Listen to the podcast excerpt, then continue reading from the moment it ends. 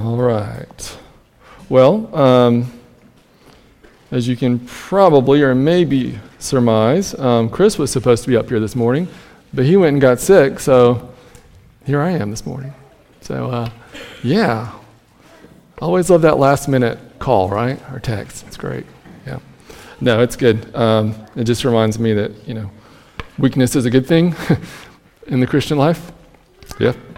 It's good to be, to feel your need of the Lord.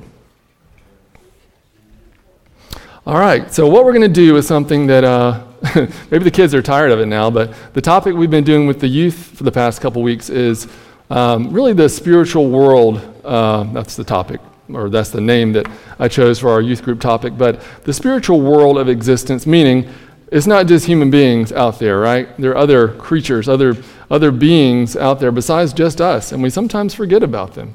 Uh, what I mean is what's you know, commonly called angels, demons, Satan, God Himself. Hopefully, we don't, we don't forget about the ultimate spiritual being, God.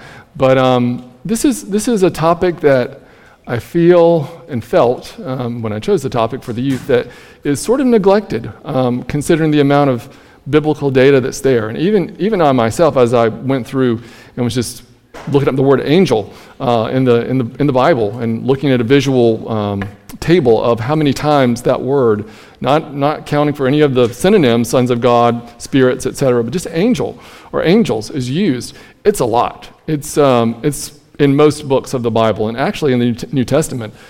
You know, most books in the Bible in the, in, um, in the New Testament are replete with um, mentions of the word angel, or that's not even counting demons or any other usages. But this is a thoroughly, uh, the Bible presents us with a thoroughly supernatural worldview. And that shouldn't surprise people who say we know and love God, right? But we sometimes sort of, I don't know, functionally forget about the fact that, yeah, there's God in us, but there's also more than God in us, right? There's also angels, there's also demons, there's also Satan. Um, these, are, these are creatures that we should not be ignorant of because the Bible tells us not to be ignorant of, especially Satan himself. So, um, in, in, youth group, we've been talking more generally, generally about the spiritual world, so to speak. But what I want to do this morning is zero in on Ephesians 6, not surprisingly, one of the main kind of flagship uh, passages that deal with, especially the uh, demonic side, the evil side of uh, beings that are out there. Um, and Paul has uh, a lot to, to say about this, obviously, um, in all of his writings, but he zeroes in here at the end of, end of Ephesians to really sort of put a fine point on the fact that um, we, we, neglect, we neglect thinking about and being prepared for Satan and his minions to our own peril, essentially, right? That we have to think about these beings because they think about us, essentially, right?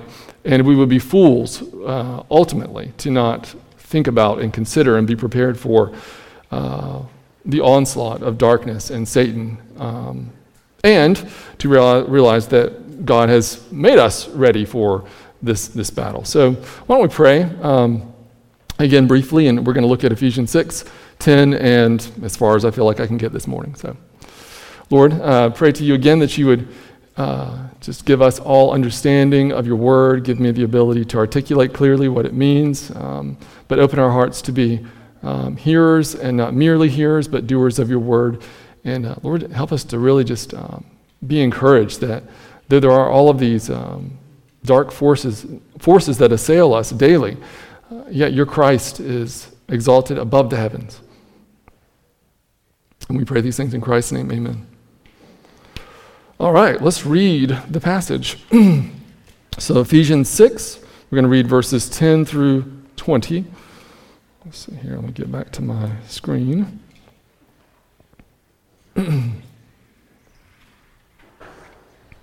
okay. Paul says, or writes, Finally, be strong in the Lord and in the strength of his might.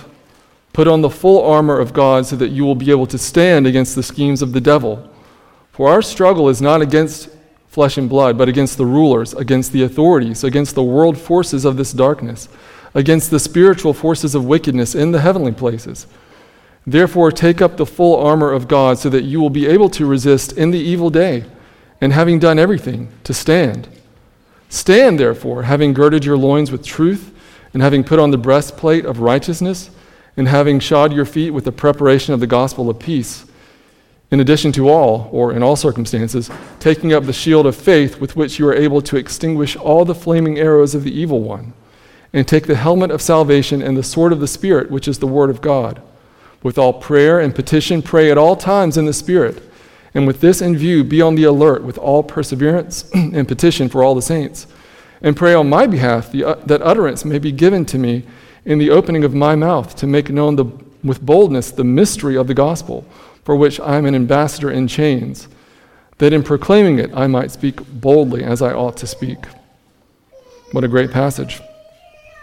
So, the book of Ephesians, where's Paul when he's writing this book? Well, he just kind of told us in this last little, you know, couple verses we read.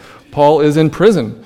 Um, as we recall, the, the prison epistles are Philippians, Ephesians, Colossians. Paul's in prison writing these letters. We can kind of forget that sometimes. And we can forget that what a, what a great thing that is that Paul was in prison because we wouldn't get these letters, right? Paul probably wouldn't have the, the time or the mental resources to sit down and write an Ephesians or Philippians or Colossians. So, yeah, when you're in when you're in dire straits, um, when you are in a bad way in your life, it's kind of encouragement.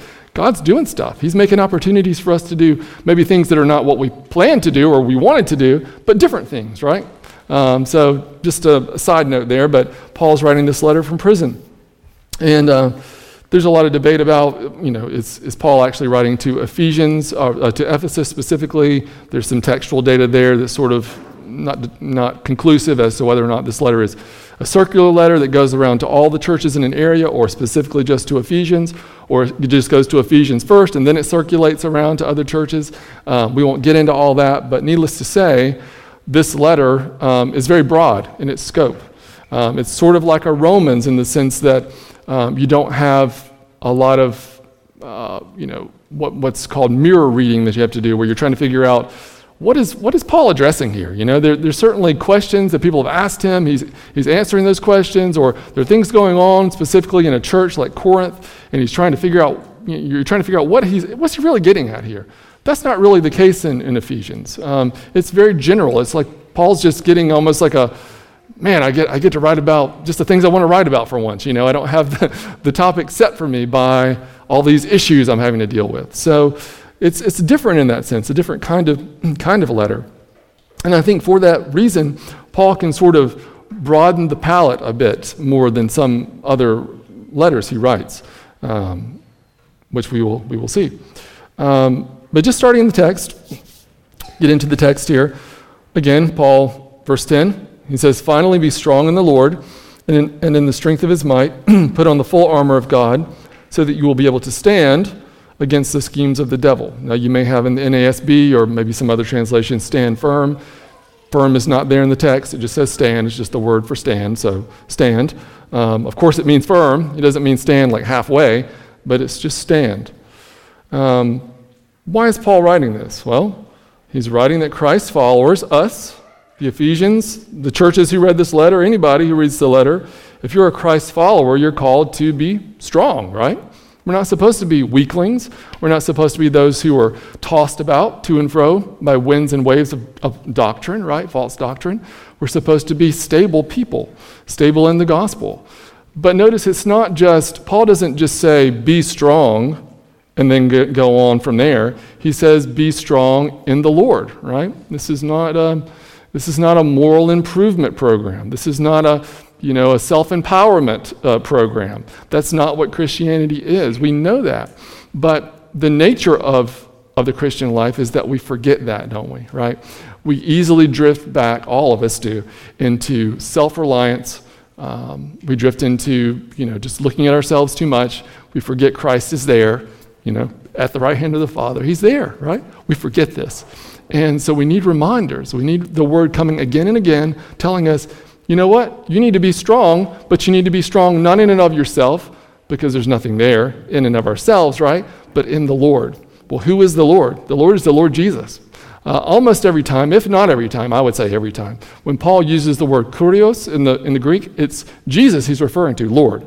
Um, it's, it's, not, it's not God the Father, it's Jesus. So he's saying, we need to be strong, and we're strong in Jesus, in Christ himself. Um, it's, a, it's an imperative in the Greek. It's a command to be strong, but it's actually in the passive. So it's, it's, be, it's to be strong in the Lord, but the Lord is the one who's doing this in us. It's, it's a divine passive. God is the one who's doing this in us. So there's a, there's a passive idea of God, God doing it to us, making us strong, right?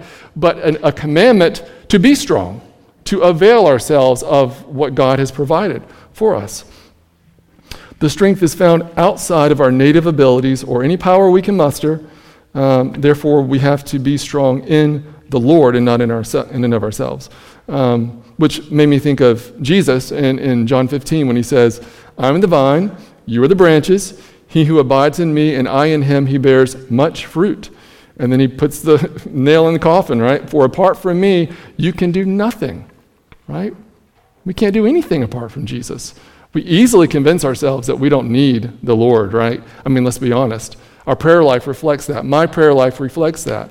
To the degree that I'm prayerless, it shows I think that I don't need the Lord, that I have a power source in and of myself, and that I don't need God to step in at every moment of every day and be at work in me and through me. And same for you. And it's just not true. Our power source is all outside of ourselves. If you see a Christian strong in faith, it's because the Lord is at work in him, right? Paul says, you know, that he has this messenger from Satan to torment him because he went, you know, either he was in the third heavens or he wasn't. He doesn't know it's a vision or if he was there. He doesn't know, 2 Corinthians 11. But he says he was given this messenger from Satan. Why? To remind him that he doesn't need to boast or be puffed up in any way, but to be reminded that when he's weak, then he's strong.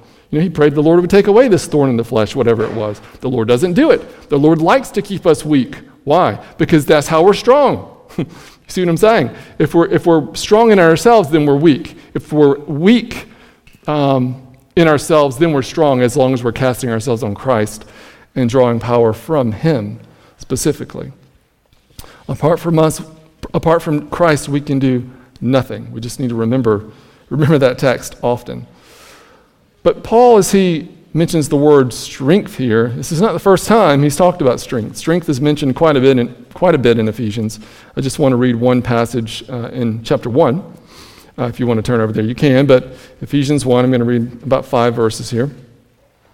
Paul prays at the beginning of his, toward the beginning of his, of his letter, I pray that the eyes of your heart may be enlightened so that you will know what is the hope of his calling, what are the riches of the glory of his inheritance in the saints, and what is the surpassing greatness of his power toward us who believe. These are in accordance with the working of the strength of his might, which he brought about in Christ, when he raised him from the dead and seated him at the right hand in the heavenly places, far above all rule and authority and power and dominion, and every name that is named, not only in this age, but also in the one to come and he put all things in subjection under his feet and gave him his head over all things to the church, which is, the, which is his body, the fullness of him who fills all in all. So, Paul is stressing here that Christ is no longer in a state of, of humility, right? Hebrews talks about he was made for how long? A little while lower than the angels, right? But where is he now? He's above the heavens. He's at the right hand of God, right? This is where Christ is. Christ has, and we have to have this vision of Christ. That's why the book of Revelation is so key. Because if we have a small vision of Christ, that's no vision of Christ. It's not who Christ is. To see Christ as small, small is not to see him at all. Christ is glorious. Christ is exalted. We need a vision. We need this vision that Paul gives us. We need the vision of the revelation. What is revelation? It's an unveiling, right? It's, it's the revelation of Jesus Christ. Does that mean the, the revelation about Jesus Christ? Or is it the revelation concerning Jesus Christ? I think it's both. It's both. It concerns him and it's, it's, it's a revelation from him, right? It's from Jesus Christ. It's about him. The whole thing is pertaining to Jesus Christ. But it reveals, that book in particular reveals the glorious nature of Christ, right? How, how, how impoverished we would be without that book of Revelation to see that Christ is is seated on God's throne, right? That he is being worshiped in heaven right now by a group of, of celestial beings whose apparently whole job is just to worship God and his Christ all the time. That's their job, right? Because Christ is worthy. So, in this, in this text that we're, we're looking at in Ephesians 6, Paul is trying to elevate our view of everything, essentially. Elevate our view of this spiritual war and, and our place in it, Christ's place in it, which is overall, and certainly the role that Satan and his helpers, his minions, his demons have to play as well. We need to see the whole thing in the proper context and not just think, well, it's just about our day to day existence and trying to just eke by a, a, an existence. You know, there's more going on, isn't there, day to day, than just going to work, having kids, raising kids, and so forth. There's much, much bi- bigger uh, portrait of things we need. Uh, we need to go into landscape mode, not just the portrait mode, landscape mode, and see the big picture of things, right?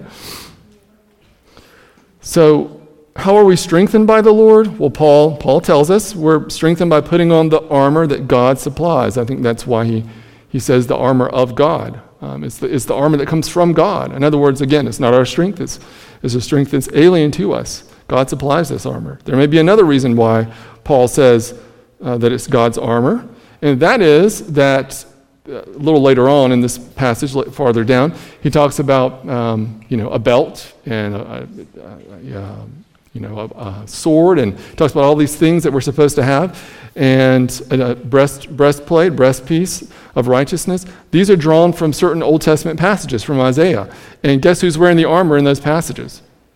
God. God is wearing the armor. Um, this is God's armor and, and, Christ's armor. So it's there may be a, a kind of a two pronged thing here. The armor comes from God because it is His armor. And there may be a, a, union with Christ thing going on here, that as we're united with Christ, we're in union with Him, we have His armor, so to speak, right? We're under His, his wings, His protection. Um, I don't know for sure, but I think that's probably likely. We're strengthened by putting on this armor that comes from God. Um, and what is armor used for? Well, duh, it's used for battle, right? Which implies that we're in a battle. we're in a battle, for sure. Um, and I've told this, not story, it's not a story, but I've told people this often because it just sticks with me. But there's a little essay in, um, in uh, The Weight of Glory, C.S. Lewis, The Weight of Glory. It's a collection of different essays. And I always forget the title of the essay. I should probably look it up. It takes like five seconds to go look up the title. I can never remember it, and I never look it up. I don't remember to look it up. But it's a little essay in there where someone had written to C.S. Lewis asking, um, in light of World War II, why should we come and study with you? you know, Renaissance literature and so forth, you know, Middle Ages stuff. Why, why, why should we, Elizabethan literature, why should we study this? What's the point? We have a war raging, people are dying, right? And Lewis's response is, I think, great. His, his response is essentially, well, yeah, there is a war raging, right? I mean, it's, it's, it's a major war, it's a world war, but there's the much broader, more significant war going on every day between the powers of darkness and God and His Christ and His people, right? And we don't you know, we don't set our lives to the side and, well, we're just going to, you know, kind of hunker down and just, I don't know, just study the, study the Bible only and we're not going to do anything else. No, we, life goes on and we live out our Christian existence in the, in the midst of war, right? That spiritual battle is raging every day. There's not a day, there's not a moment where the battle is not raging. you know, we convince ourselves that that's the case, that there are periods where, well, Satan's just not at work. But no, he's at work. The, part, the, the thing we need to be concerned about is when we don't see Satan at work, because that's when he's being more crafty, more sneaky, right? Uh, he's, he's good at this, he's a deceiver. So, point being, we're in this battle and we need armor for the battle every single day. And it's not a metaphorical battle, it's a literal battle. Um, I think Revelation again gives us some insight into that to some extent. Paul uses battle terminology elsewhere. One place in particular I'll, I'll quote from 2 Corinthians chapter 10. Paul says, though, For though we walk in the flesh, we do not war according to the flesh, for the weapons of our warfare are not of the flesh, but divinely powerful for the destruction of fortresses. We are destroying speculations and every lofty thing raised up against the knowledge of God, and we are taking every thought captive to the obedience of Christ. So that's martial terminology, right? Military terminology of warfare, of taking, not in this, not in this sense, things captive, but thoughts captive. Uh, this, is, this is military terminology, right? But Paul reminds us this is not a fleshly battle. This is, this is not a flesh and blood thing. You know, we're not involved in warring literally, certainly against other people. Um, we war, in this case, in, in, in Paul's text in 2 Corinthians, we war against arguments. Because what is one of Satan's main modes of attack?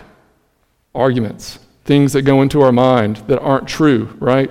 That's one of his main schemes. We're going to talk about his schemes more in just a second, but one of his main schemes is, is the battle that goes on in our minds every day, right? Where we doubt and we are discouraged and we are tempted to outright sin, follow our passions, etc. Um, the battlefield is in the mind. Um, I don't recommend Joyce Meyer, but I do like that book title that she has, The Battlefield of the Mind. That's a great title. Wish somebody more solid would have written it.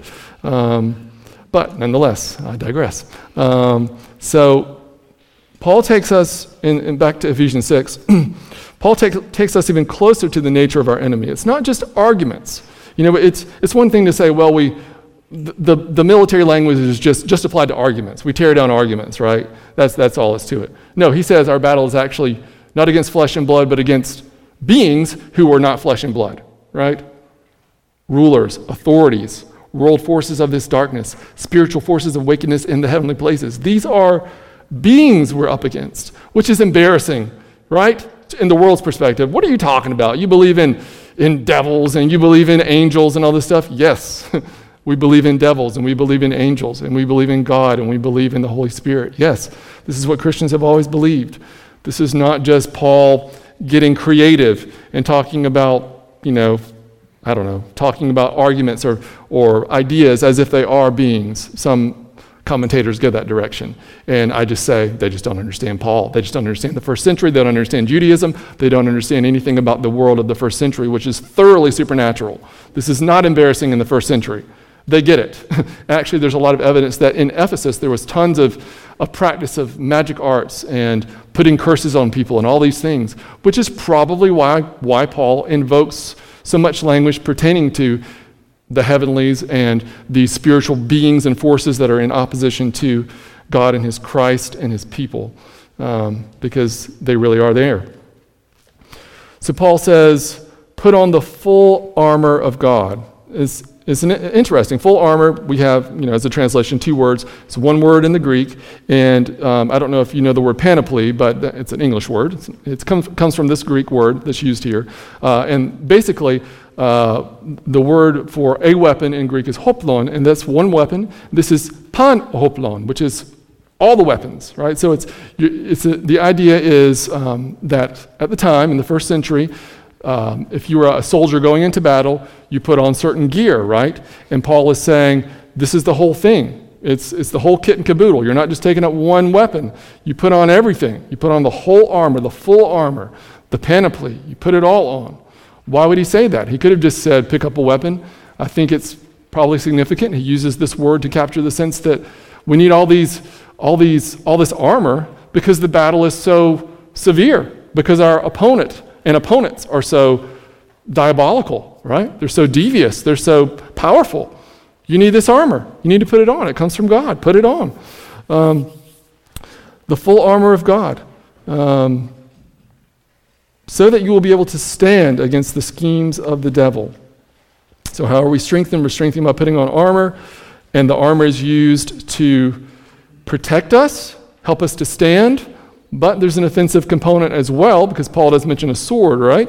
Uh, swords are not just merely defensive weapons. Um, so, I think he has both offense and defense in, in view when he says put on this armor. But it's interesting, though, that he doesn't say, put on the armor, and then go fight Satan. Does he say that? No. He says stand, which I think implies that you don't need to go win this war. The war's won, right? The war's won. You don't need to go win the war for Christ, all right? Christ has won. Christ is victor. You know? I mean, there, there are all these theories of the atonement. I hate that terminology, but, but one of the theories of the atonement, so called, is Christus Victor. Christ is victor. That is part of the atonement, right? It's not the only or even the main part of the atonement. I think you know, penal substitution is the, the core and the heart of the atonement, but it's certainly part of what Christ is doing. When he dies on the cross and is, is raised from the dead, he ascends to the right hand, but that ascension language is ascending, as we already read, over the powers, right? He's ascended above these, these powers, these rulers, these authorities who are real beings who oppose him. He's in, he's in ascendancy over them, and he's seated in a place that shows that he has put them underfoot, ultimately, right? Now, does the battle rage still? Yes, it rages, it, it goes on, but it doesn't go on as a war where the, you know, we're not sure who's going to win here. Christ has won. The, the, reason, the, re, the reason Satan and his demons are so angry is because, is because Christ has won, right? They rage because of Christ's victory. We talked about that, this with the youth, uh, I guess, Friday night. Yeah. We talked about how Revelation 12 says that woe to the earth because Satan has been cast down to you and he's full of rage or fury. Why? Because he knows he has just a short time. His time is short. That's all in light of the, of the, of the cross of the victory that Christ accomplished at the cross. Satan is enraged. Therefore, we need armor. Therefore, we need to avail ourselves of what, what God has provided for us. Put on this armor, this panoply. Satan and demons, as we call him, is not only powerful, but he's intelligent because you don't scheme if you're not intelligent, right? Scheme, scheming in, implies intelligence. And resourceful. He has schemes that we must not be ignorant of, lest we fall into his, his traps, right? Uh, the battle against these schemes is, is most often, as I said, going to be waged in our minds. Paul writes about, he uses this same word of schemings, of, of schemes, as he says, you know, we shouldn't be, we should realize that Satan is, uh, has schemes and we're going to have to stand against his schemes. He uses this same word schemes one other place, and that's in Ephesians in this verse, Ephesians 4:14. He says, "As a result, we are no longer to be children, tossed here and there by waves and carried away by every wind of doctrine, by the trickery of men, by craftiness in deceitful scheming." Same word.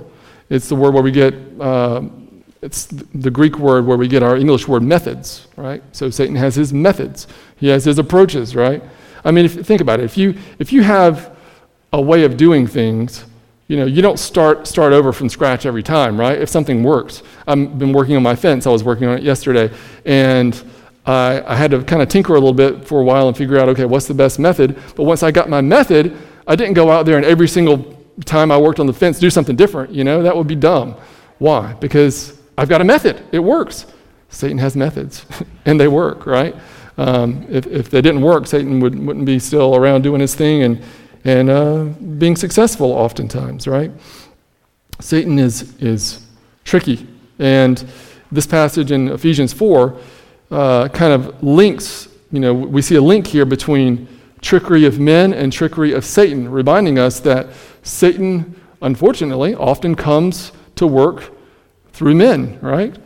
Men who are false teachers. Um, this is one of the main things we see in the, in the New Testament when Paul's writing a letter you know, he's encouraging the saints and so forth, but he's also having to warn them against false teachers because this is Satan at work, right? Satan is often at work in, in, in this is one of his main schemes through, through uh, falsehoods by way of people who claim to be hearing from God, rightly representing God, saying things that are supposedly biblical, but actually what they're doing is twisting, right? Twisting. And this is Satan's MO. He takes something and he twists it right? You think we would learned the lesson by now, but the problem is he's good at it. He's had a lot of practice, he's resourceful, and so forth. So, what are, what are some of Satan's schemes that we should be aware of? I just made a list of certain, certain things that came to mind. Of course, there are lots more, I'm sure. But one of them, and this is in no particular order, one of them is doubt, right? Doubt is a real thing. I think most Christians, I wouldn't say all, because probably are some Christians who maybe I don't know, have the gift of faith and they don't doubt. That's probably a thing, right? I mean, I know the gift of faith is a thing, but I'm saying maybe that implies those people never doubt. But I've had doubts. Um, I've had doubts recently. That's just how, how life is as a Christian. Where do those doubts come from? Well, they don't come from God. God wants me to have faith. He doesn't want me to be shaky or doubting Him. It comes from Satan, right? Satan casts a little, you know, a little, little question in the mind. You read something you've read a hundred times before, and then something strikes you as like, oh, that's weird. You know, I don't really know what to do with that. I never really noticed that. Uh, I'm talking about in the scriptures, you know, or, or whatever, num- number of things. Something really hard comes into your life, something that shakes you, and you, you think, how could God be good? This, how would God allow this to happen? Or maybe not to you, to someone else. Um, obviously, this is a, a, huge scheme of Satan. And just one little piece of advice, this is what I've learned. when Satan does that to you, let's say it's some, some one little thing, it's usually one thing that's just sticking, you know, it's like a rock in your shoe. You just, ah, can't get it, can't move my foot the right way to get that, get comfortable, you know?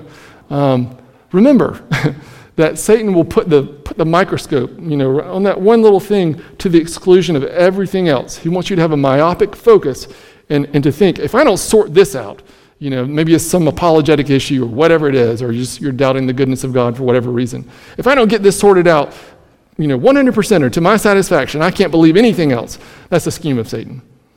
What, what we should be doing is entertaining the whole counsel of God, is, is getting with other believers and saying, you know what? I'm doubting the Lord for this or that reason. Help me out. You know, tell me what I need to know here. You know, um, remind me of things I already know because Satan wants to push those things out into the periphery, right? He wants you to see only this one thing and then push everything else you out you really do know to be true. You, he pushes that out of sight. And we need to be pulling that back in. Again, coming before the Lord and saying, hey, I may not have an answer to this one thing, but look at all the other stuff I know. I have every reason to trust you, Lord, you know? Not just not just stuff in the scriptures, but personal things as well that the Lord has done in your life, you know? Everybody who knows the Lord has a has a track record with the Lord of, of praying to Him, having Him do things in your life, um, you know, just walking with the Lord. So that's just one doubt. Discouragement, very similar to doubt, obviously, different wrinkle there, but discouragement is one. I won't pontificate on each of these, but I'll just list a few. Temptation to various lusts and passions. Um, obviously, that's, uh, that can be discouraging when you think, man, I've got this, I've got this sin, this particular sin really whipped, you know?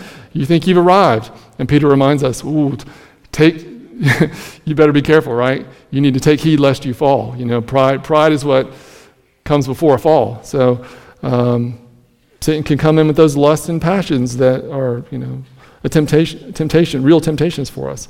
And just remember, temptation is not sin. To feel tempted, to be tempted, not sin. It's the falling into temptation that's the sin. It's the choice to, to, to follow that temptation is the sin. Sowing discontentment. Ooh, that's a big one, right? Close to discouragement, but not exactly. Discontentment. So you start to usually just look at yourself too much, really, and compare yourself to, to others. Um, oh, this person has something I don't have, or this person is, you know, whether it's a thing that someone has, an object, or a status, or an ability, whatever it is. Uh, you know, you, you start to become discontent, and you grumble and you complain. That's satanic. Grumbling and complaining is satanic, right? I mean, Paul tells us not to grumble and complain. The Old Testament, I mean, Israel, good gracious, should be the, the number one lesson for not grumbling and complaining, right? God sends venomous serpents among them because of their grumbling and complaining. It's not a good thing. It's a scheme of Satan, fostering bitterness toward one another. And I say fostering bitterness because bitterness doesn't just happen, okay? Um, it's something you foster. Because if, if someone rubs you wrong, someone rubs you wrong. It's what are you going to do with it then, right? You have to make it right with that person. You should do it as soon as possible. you have to get before the Lord and you know, get your heart right with the Lord. But bitterness is something where you you put the fertilizer on it, right? You don't you don't go to that person. You don't make it right. And and it becomes this this monster, this monstrosity, something that would have been easy to nip in the bud at the start. You didn't you didn't uproot it. You know, Hebrews talks about a root of bitterness. You got to uproot that thing, right? You can't let it grow in your garden. If I, if I see some, some weed growing in the, you know, looking at my, my back window at home, I could just stand there and watch it grow and become some ungodly looking thing in the backyard, or I could just pull it up, right? And you know, it's some of these some of these weeds are pretty tough once you start to pull them up. They get big, right? Um, that's how it is with bitterness. Don't don't do that, brothers and sisters. We're, you know, we're members of one another. How can we how can we be bitter toward one another? It's, it's satanic. Isolation. Ooh, that's a big one, right? So isolation. Satan does not want us to be with other believers. He wants us by ourselves. Um, it's, it's a scheme. Lots could be said about that. False teaching, I mentioned. Another major one in our, in our context, particularly, is comfort and ease and laziness, right? Um, becoming passive, becoming docile, becoming uh, inert, whatever words you want to use, just becoming ineffective. Um, we live in, uh, very obvious to say this, but I'll say it anyways. We live in an age of affluence, a country of affluence and opulence, and you know we have what we need. We have most, we have all, most of us have all of what we need, and if not all of what we want, probably most of what we want. Let's be honest, right? And it's so easy to lean on our, our status and our comfort in our things and not lean on the Lord and to make the focus keeping ourselves comfortable and at ease. Um, and, and we become lazy, we become fat, right? Um, Os Guinness has a, has a book, I read it, oh gosh, like 25 years ago, called um, fat, uh, Fit Bodies, Fat Minds. And that's a great title, you know.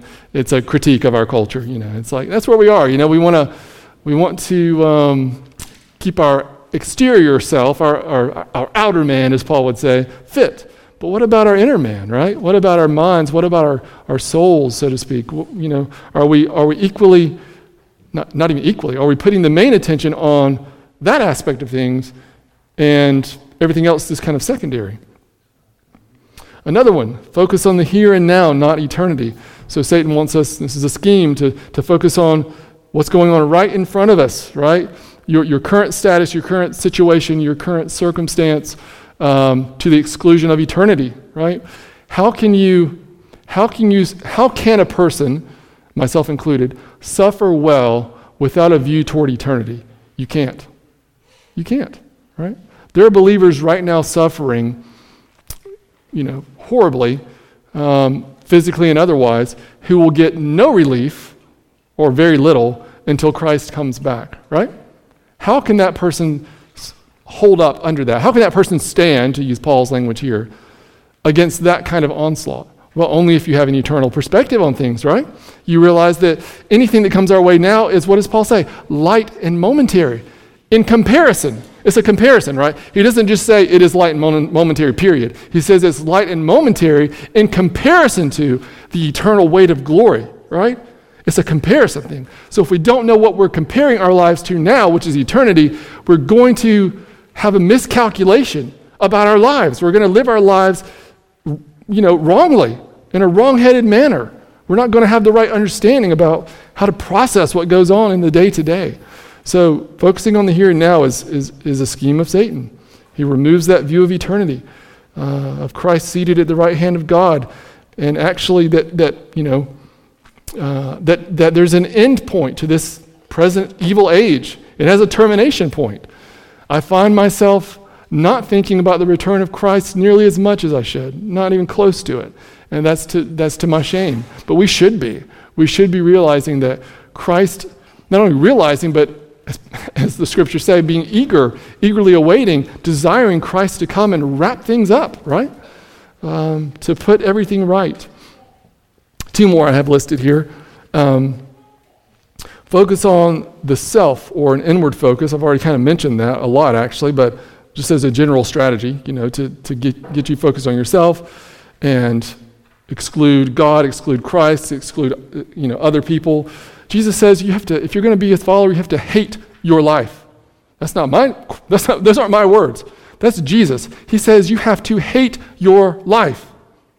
What does he mean? He means you have to make yourself a servant of all, right? You have to put yourself as the lowest on the totem pole.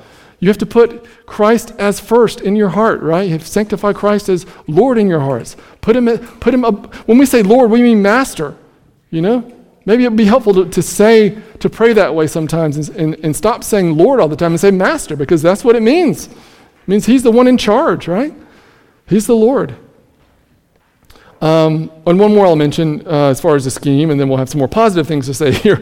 But sowing discord and division. So, um, oh man, yeah, uh, kind of like the bitterness thing, but again, just Satan loves to divide. He, he is, he can, he loves the divide and conquer strategy, right?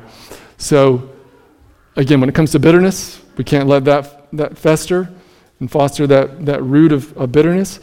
But we have to realize that He's going to come and He's going to actively divide, and we have to hold our tongues, brothers and sisters. Um, because all of us are tempted to gossip, all of, all of us are tempted to see and observe the flaws in others, and not only see them, but to harp on them and to want to tell others about those faults, and it's just evil. Um, I thought about a text in 2 Corinthians 11, uh, uh, verses 8 through 11. You probably remember in 1 Corinthians, there's a man who has committed a horrible sin of sexual immorality. I'll not list that or specify that right now for the sake of the children because it's really terrible. But seemingly in 2 Corinthians, this, this man has, has repented. And so, what does Paul, what does Paul tell um, the believers in Corinth? He says, 2 Corinthians 11, 8, wherefore I urge you to reaffirm your love for him. So he's repented. Now reaffirm your love for him. For to this end also, also I wrote, so that I might first put you to the test, whether you are, you are obedient in all things. But one whom you forgive anything, I forgive also. For indeed, what I have forgiven, if I have forgiven anything, I did it for your sakes, in the presence of Christ, so that no advantage would be taken of us by Satan. For we are not ignorant of his schemes. Now, it's a different word in the Greek for schemes here. It's not the same word used in Ephesians. It's actually just thoughts, really. But if Satan's thinking, it's not a good thought. He's not thinking good things. He's not planning good things for you. He's not setting up a birthday party for you. I'm sorry. He's plotting evil against you, right? So we're not ignorant of his schemes. Why does he say that? I think his point is that there's a rift here between this, this man who really has done evil. He's done evil, and that he caused the rift by his evil between, between himself and the, and the believers, the church in Corinth. But this man has repented. Therefore, what you need to do now, it's on you now that he's repented to reaffirm your love for him. And he says, For we are not ignorant of his schemes. What is he getting at? I think he's getting at the fact that if you if you don't reconcile with this brother, then you're falling into the trap of Satan because Satan doesn't want you reconciled with this brother, right? Satan wants that discord there. He wants that division. He wants there to be um, a, a lack of reconciliation. So these are just real things that Satan does day in and day out, you know. Um, and again, there are lots of others that could be mentioned, and we could talk about these a long time. But coming back to Paul's text here, as far as um, Ephesians 6 is concerned, he says he wants us to stand against all these schemes, right? He wants us to stand against all these schemes and much more, knowing that our enemy is great that he rages against God, rages against his Christ, and uh, rages against the church. We don't struggle against flesh and blood, but we have every resource at our right hand, so to speak, which is this armor. The, um, I'm running a little low on time here, so I'm not going to get into specifying all the, all the armor, but what I want to do is briefly just touch on a couple things about this, this armor. One is, he says that we need to take up this armor so that we can resist in the evil day. Okay? Um, what is this evil day? Well, there's essentially three options. I'm not entirely sure which to take out of two, but here, here they are. Number one, a specific day at the end of time just prior to Christ coming. Some people think it's like a, a you know, final evil day or time period right before the end. Eh, possible, but Paul seems to put everything in the present here. I don't think that's likely. Second, much more likely is a time period or era of evil. This lines up with a couple things Paul says. Even in Ephesians, Paul says in Ephesians 5, therefore be careful how you walk, not as unwise men, but as wise, making the most of your time because the days are evil. Well, what does he mean? I think he means pretty much what he means in, uh, when, when he says, uh, pretty much what he means in Galatians when he says that we live in, an, in an, a present evil age, that this, this time period is an age of evil because Christ is reigning, yes, but Satan is raging, right? And he's raging against the church. Um, we've already said, or I've already said a lot about that. Again, much more could be said, but it's an evil age. We have to realize that. So I think that's that's certainly quite possible. The third option, which I'm, I think is likely, but I would take the previous one or this one as as you know the two most the two strongest possibilities, is that this is a specific time of intense testing. So I think we all, as Christians, have experienced this. You know, you're, you're rocking along, you're feeling pretty good, you're not really feeling like you've fallen majorly in, into sin for a long time, and then bam, the time of testing comes, maybe out of nowhere, right? It's an evil day, it's an evil time. Um, I think that this argument, what it has going in its favor, is that he says an evil day, singular. It's not the days are evil, as he says in Ephesians 5. This is an evil day, a, spe- a specific day, a particular evil, and that particular evil requires a particular readiness for it, right? So if you're going to come against an army, I've, I've, been listening to some, some podcasts and stuff on World, World War II. And um, yesterday, in one of the podcasts, one of the guys was saying, You would be surprised to think this, but actually, as far as training goes, some people back in World War I and World War II thought that you didn't really need to, to train super hard before you went into battle because you would maybe wear out your soldiers. They wouldn't fight as well if you kind of, you know, did too much. And then they realize, well, that's a terrible idea. We, we need to, you need to prepare for the day of battle by training up to the, you know, the maximum training you can do so that you train hard, fight easy. That was the, the term or the phrase that was mentioned. And that's what Paul's getting at here. We train hard, fight easy, so to speak. You know, not that it's ever easy per se, but it's easier, right? Right? And the training is readiness. Um, what does this readiness entail? Putting on the armor. I'm just going to briefly talk, say a little bit about this armor because we're out of time pretty much.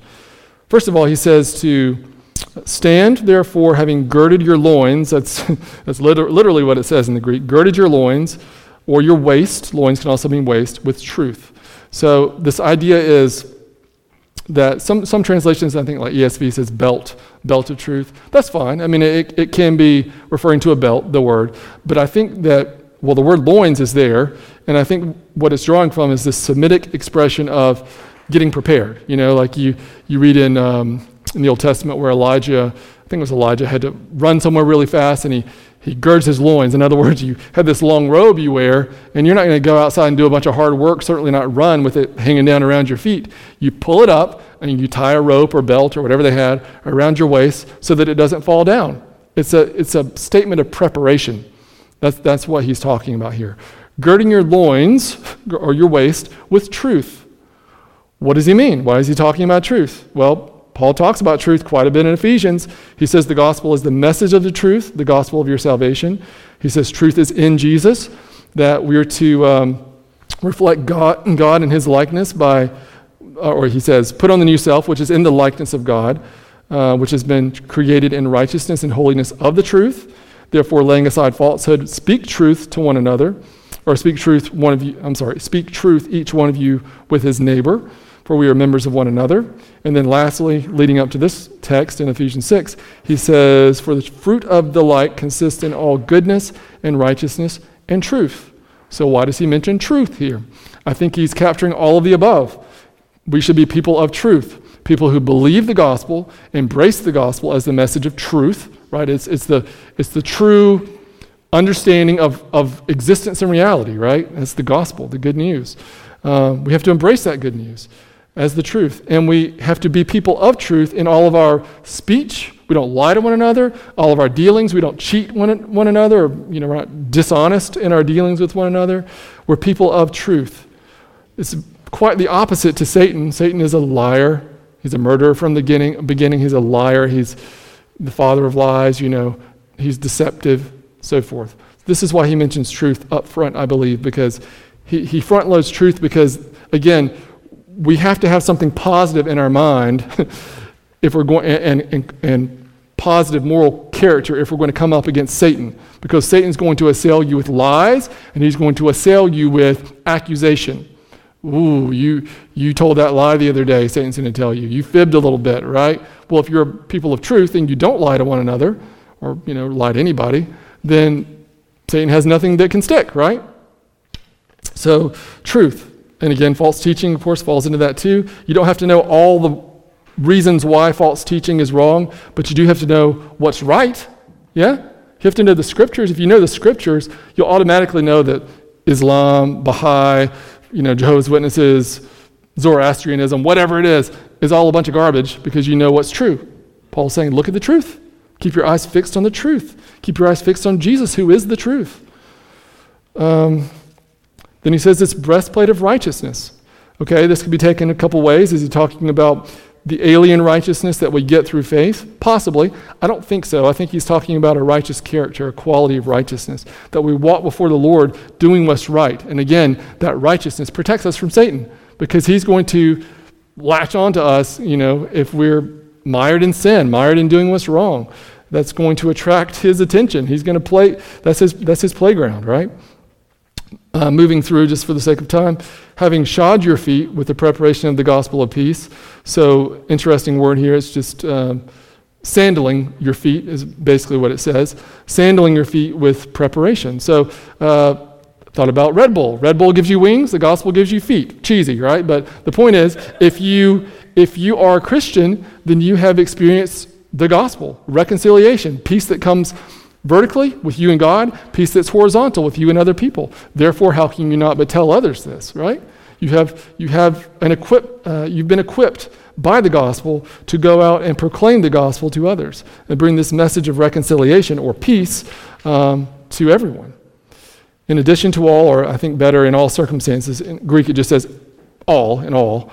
Um, I think it means in all times or all circumstances. Take up the shield of faith with which you can uh, you will be able to extinguish all the fiery or flaming arrows of the evil one. Um, there are two words he could have used here for shield. One is a little small shield, you know, like you're holding a sword, you're holding a shield. That's not the one he uses here. He uses a word that's actually related to the word, etymo- etym- etymologically related to the word door in Greek, because this shield was like as big as a door. uh, it was a shield that was about four feet tall, or four and a half feet tall, and about two and a half feet wide. And it curved like this. If you've ever seen any, you know, Greek battle movies or pictures or whatever, when they're all lined up in a row, like the, the phalanx, you know, and they're, you, all you see is this wall of shields. That's what he's talking about. That's the shield. Sometimes they would, they would put water on the shield. I guess it has like leather, leather or something that would absorb water on the front. Because, of course, you have the volley of arrows coming over, and sometimes they would light them on fire. They could stick into the shield and extinguish them. Um, that's what Paul is drawing from, from when he talks about a shield of faith. What is faith? Faith is one of those Bible words that people think is, is uh, just in the Bible, but it just means trust, right? It means belief.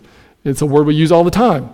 Um, people don't seem to understand that a lot of times, even Christians. Faith is just this magical thing that you believe God apart from evidence or without any good reason or in spite of the evidence or something like that. No, faith is just trusting in God believing what he says, taking him at his word, and aligning yourself with God. That's what faith is, right? Um, how does faith protect us from the evil one? Well, pretty obviously. I mean, uh, Satan's going to come trying, as he did from the beginning in the garden, with casting aspersions on God, tearing God down piece by piece in our minds. And if we've determined that we're going to put our faith in God, we're going to remember his mercies toward us. We're going to remember his word. We're going to set all these things before us. We extinguish those fiery arrows that come at us from Satan. Two more weapons, we'll wrap it up, or pieces of armor. Helmet of salvation. Again, in Isaiah, this is the helmet that God wears. Um, and uh, of course, salvation, what is it? Well, it's deliverance, right? What have we been delivered from? We've been delivered from sin. What does that mean? Means that God is against us because of our sin, right? That we have to be rescued from that wrath that's against us. And that's what Christ has done for us. So I think Paul is saying we need to reflect on this great salvation. We need to, um, we need to have that become the furniture of our thinking, where we realize that God has accomplished this full and final salvation for us in Christ. And what can man do to us? What can Satan do to us? God has already won the day. We're more than conquerors in Christ. Sword of the Spirit, which is the Word of God. Uh, I know a lot of times when people preach through this, they want to hold up a Bible and shake it, and this is the Word of God, and that's true. I don't think that's what Paul's talking about here. I think he's talking about the message of the gospel is the Word of God. Um, the Word of God is the message of, of truth, uh, which is the gospel, um, and the sword of the Spirit, because this is the Spirit is operative through the Word, Hebrews, right? It pierces between flesh and marrow, and I can't remember the exact all the words there. I don't have that one memorized, but um, divides between soul and marrow and so forth. That this Word of God, uh, this specific message of the gospel, as it becomes part of our thinking, cuts through all the error and all the nonsense that Satan throws at us, right? Lastly, then we're done. Paul talks about prayer and petition at the end here. He says, with all prayer and petition, pray at all times in the Spirit. So, how do we how do we put on this armor? Just, I mean, you know, this is this is obviously metaphorical. Paul doesn't mean you're supposed to go make some armor and put it on and think you're good. You know, Satan's not going to be able to harm you. No, these are qualities, right? These are qualities and, and mindsets that Paul wants us to, to have. Um, and this comes through turning away from ourselves and turning to, to God in Christ and praying. That's why Paul ends in prayer, saying, You need to pray that God will give you these things. Paul says that he's praying for them that they would have a revelation from God about who Christ is, right? It's not just something on a page that you read, it's not just knowledge, it's revelation in the knowledge of Him, okay? It's something that God and only God can impart to a human being. See, I can read all kinds of commentaries written by scholars who, who are great scholars and they have great things about, to say about the Greek text, but they don't know the Lord. Haven't had a revelation in the knowledge of Him, right? You can get the text right and get God wrong because you don't know Him, right? What a danger, right? So we need to be tapping into these resources through prayer, asking God to be at work in all these ways, giving us faith, righteousness in our lives, truth as, as far as truthful dealings and truthful, truthful speech, and latching on to the gospel, which is the message of the truth, calling to mind the great salvation that He's accomplished, and, uh, and the sword of the Spirit, which is the Word of God. That God is, notice the Trinitarian shape of, of all of this, that there's God and Christ and the Spirit all at work for our benefit, right? And uh, for our protection from these evil demonic, demonic forces. So, um, skipped over some I wanted to say, went longer than I wanted to say and wanted to talk, but hey, there you go. So, uh, we'll pray and we'll be done. Lord, um, thank you again for this, this great word and reminder that we are not uh, alone in this world, Lord. You, you are with us. Um, Lord, we have one another. We have um, certainly myriads of angels who are sent out to serve the elect for the sake of the elect, Lord, and other ministering spirits. We're not alone, Lord, and we have this armor that you've provided for us to take up. And Lord, we pray that we would take it up, um, that we would uh, realize we're in a battle and certainly take this seriously. Uh, Lord, we don't want to walk around feeling depressed or defeated because we are not, Lord. Um, you are the conquering king. You rule over all. Um, don't let us be triumphalistic to where we think we don't need to be alert or take uh, precautions, but Lord, also don't let us ultimately uh, just fall into that, I don't know, just uh, attitude of defeat, just being defeated, because we aren't um, in Christ. And so, Lord, uh, be at work in us, we pray. thank you for this truth, and I pray all these things in Christ's name. Amen.